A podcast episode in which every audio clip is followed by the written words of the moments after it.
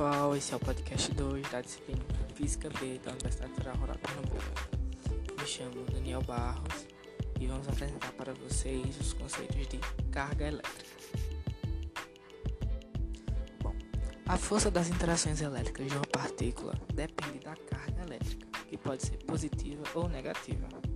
As cargas que têm o mesmo sinal, elas se repelem, e as que têm sinais opostos, elas se atraem. É, quando nós temos um corpo que tenha as quantidades iguais dos dois tipos de cargas, positivas e negativas, nós podemos dizer que ele está eletricamente neutro. Já quando ele tem um excesso de uma das cargas, ele pode estar carregado eletricamente positivo ou eletricamente negativo. E como toda a matéria ela tem carga, ela possui carga, então vão existir alguns materiais que são condutores isolantes.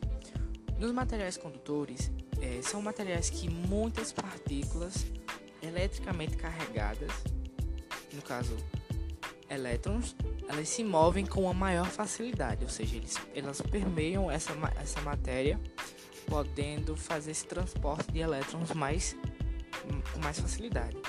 Quanto aos materiais isolantes, essas cargas elas não têm uma liberdade tão, tão boa quanto os condutores para se mover. E nesse meio tempo, entre condutores e isolantes, nós temos materiais que são semicondutores, que são menos condutores do que os, os materiais condutores normais e são menos isolantes do que os materiais isolantes propriamente dito, né? Para que haja esse esse fluxo de elétrons, é, nós dizemos que existem um fluxo ordenado de elétrons, que a gente pode chamar de corrente elétrica, né? Que ela é uma taxa derivada que uma carga elétrica passa por um ponto ou uma região. Dito isto, nós podemos conceituar a nossa lei de Coulomb, que ela nos diz a força eletrostática entre duas partículas carregadas. Se essas partículas carregadas têm cargas é, x e y, elas estão, é, e estão separadas por uma distância, essa distância não varia. Ou se variar, é bem devagarzinho, bem lentamente. É, o módulo da força que uma das partículas exerce sobre a outra é dado em que ε0 seria igual a 8,5 vezes 10 a menos 12 coulomb por newton metro quadrado, que a gente conceitua como constante elétrica, né?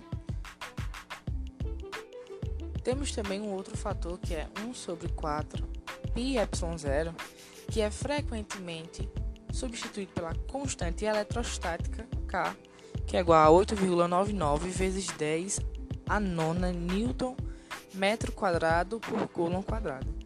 Vejamos, nós temos constante elétrica, que é representada por epsilon, e temos a constante eletrostática, que ela é representada por, por K, né, como outras unidades diferentes.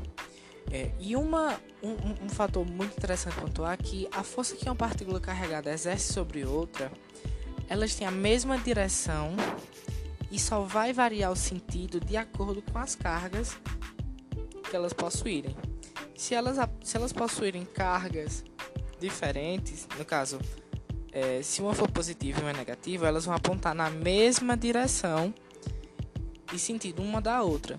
Se elas tiverem cargas opostas, elas vão se, se apontar as linhas de campo para outra direção.